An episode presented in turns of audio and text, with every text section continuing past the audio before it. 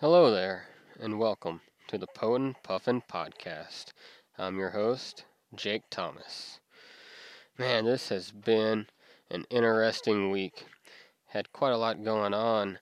Uh, Monday, right from the get-go, things things were pretty pretty intense. Um, so we got up, we went for a family walk like we haven't done in a while. We used to do them every day, and we kind of got out of the habit of it. And we went on a, a walk just um, around the lake by our house. And while we're out, we're going through like this one section that's really muddy.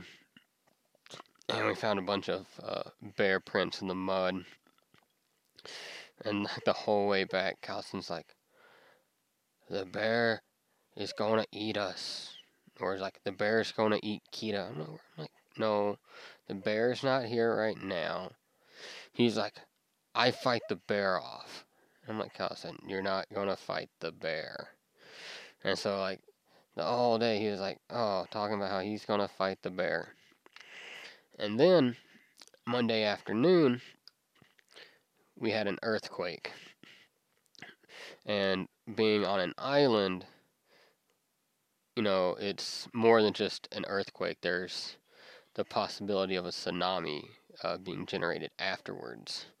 So, whenever there's an earthquake here, it's, you know, it's a different kind of suspense than um, earthquakes in other places, I guess.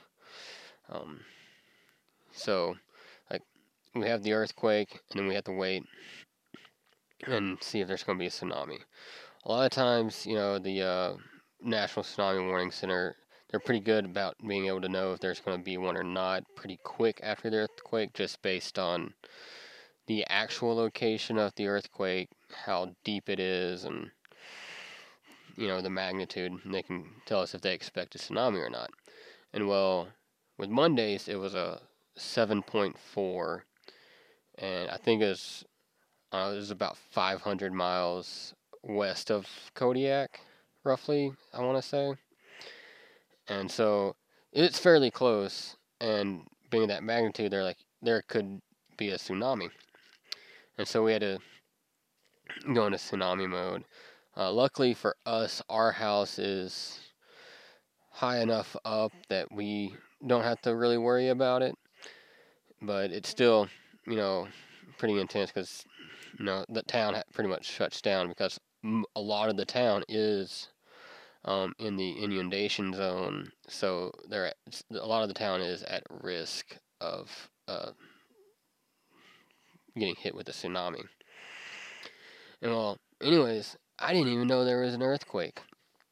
So when it happened, I was actually on the phone with um, my counselor, or not the counselor I normally see, but one that I'm just seeing temporarily until they can get me back in with the one I used to see. And we're going over some breathing exercises uh, when it happens, and I didn't even realize that the earthquake had occurred. And next thing I know, I hear the tsunami sirens. And at first, I didn't think anything of it because I knew that there's been a new um, system put in. So I thought maybe they're just doing some more testing because they've been doing some random testing. Uh, the city's been really good about letting people know, and I was like, well, maybe I just didn't, you know, get the message. It's, it's just another test. And then I noticed, you know, my counselor said, I was like, wow, I haven't ever heard the sirens inside before. I'm like, yeah, they got some new ones. I think they're just doing testing. Oh, that makes sense. And, you know, we both kind of just played it off and then, you know, hung up the phone. And then I step outside and, you know, I'm listening to the sirens. And with the new sirens, there's a, uh, audible voice that goes along with it. So it's not just the typical siren that uh, we're used to. And it's like, this is not a test. Uh, tsunami, you know, expected, you know, whatever it said. I was like, so I go back inside and I was like, Brandy, did we have an earthquake? And she's like, you didn't feel it? I was like, no. So I, I guess it was actually a pretty good shaker. Um, a lot of people talking about how they felt it, and I guess this one actually shook longer than a lot of the ones we've had in the past.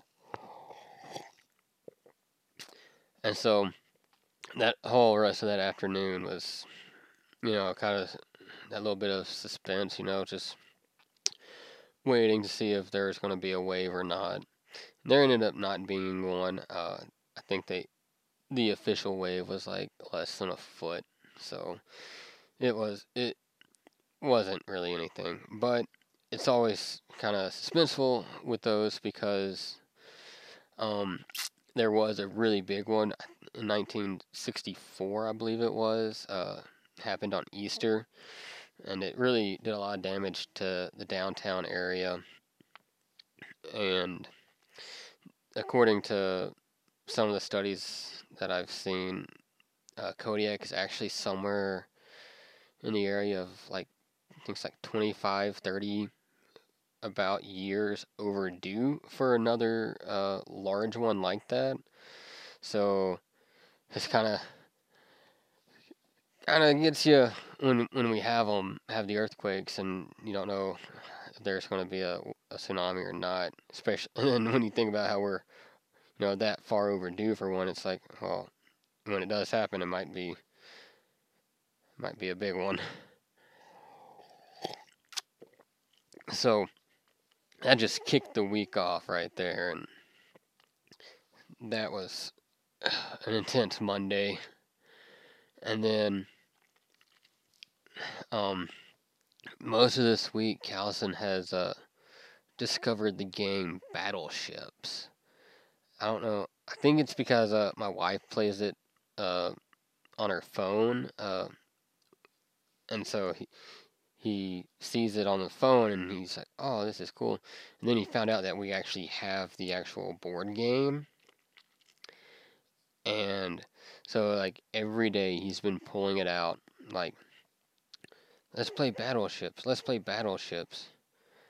And so we've been playing a lot of battleships. He doesn't quite grasp the concept of it. He just kind of gets the red pegs and he just runs over and he's like, and he actually throws the pegs at, at your ships and he's like i hit it or i missed it i'm like that's not quite how it works kid but that's what he thinks you do and you know he's only four so i'll let him go a little longer if we're actually teaching him how to play. And then last night uh, he's been all rowdy and so i was like all right we're going to try something different.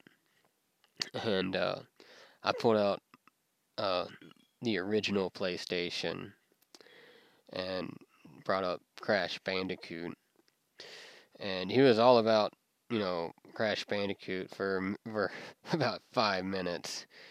Uh, like he's all watching it, but like five minutes afterwards, he's like, "I'm done with this game," and then he just went through and like my whole like PS1 game collection.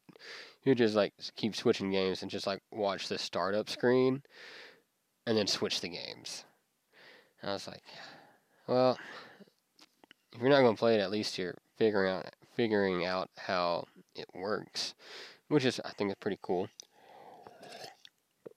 And a four year old's figuring out how to work a an old PlayStation. I mean, he can work the uh, our Xbox One like it's nothing. He knows how to get to all the different, you know, streaming apps with it. Uh, he doesn't play games on it. I, I hardly play games on it anymore. Uh, wish I could play some more. I still need to play uh, Fallen Order. Um, this new Star Wars game that came out last year. That's like the top game on my list to play next. Um, yeah, yeah. I need to I need to get back into the Xbox and PlayStations. But that'll come eventually. I think once Kalsin gets a little bit bigger and starts getting into playing video games himself, I'll be able to get back into it. Um, so yeah. Oh, and Halloween is a week away. Excited, excited, excited for some Halloween. Uh, Kalsin has three costumes this year. Uh, he doesn't ever decide on just one thing to be. Uh, so I think we're going to do like last year, where each event we go to, he switches costumes. So I know he has the red Mighty Morphin Power Ranger costume. I think he's probably going to use that for the downtown trick or treating. I'm so happy they the city is still going to be putting that on this year. That's always fun for the, especially for the little kids. And then I think we might go to a couple neighborhoods and walk around. I think he's going to probably switch to um, probably his Venom costume for that. Yeah, he's excited because uh, my sister-in-law brought home a Venom costume, and yeah, he he was disappointed because like we washed it before we uh, let him wear it, and he was all like, you know, kind of worried that the dryer was going to mess it up because it has like those fake muscles in it, and like after it got done drying, he's like, oh, the dryer didn't tear up the muscles, and so yeah, and then he wore it for like a day straight, day, day and a half, and um, he's wearing, he's like standing in the window with the window open. Nothing out there, but he thinks there's a bear out there for whatever reason. He thinks there's a bear outside, and he's like, I scared the bear away with my venom muscles. And I'm like, man, this kid, I don't know where he gets this stuff, but it's funny. And yeah. And then he also has um just like a skeleton costume. He calls it his spooky skeleton. And he like puts it on and he like dances. I'm like, okay, kid. I don't know why you're dancing in a skeleton costume, but you know what? That's cool. You're doing it. It's cool. And yeah. So Halloween. So me and my wife, we don't know what we're gonna be yet. Um, she put up on Facebook the other day. She was like, "Need ideas for couples costumes," and people are commenting. And I I put on there. I was like, "We should do Gambit and Rogue, because those are my two favorite X Men." And she's like, "I don't know who they are." I was like, "What?" And then like I told her I was like, oh, and it would be really easy to just you know do without having to really buy anything. Um, just very little would have to be bought. Probably get at a thrift store. And then she's like, eh, I don't know about that. So I don't know. I think uh, the leading possibility is probably Gomez and Morticia, which I'm fine with that. Um, Addams family is really cool. Um, but we may just do something generic like pirate or something. But whatever we do, I mean, it'll be fun. You know, it's Halloween. And, you know, it's it's mostly about getting to get Kalsin out of the house, do something, and letting him have fun. That's what that's what it's about. That's uh, what makes it the most fun.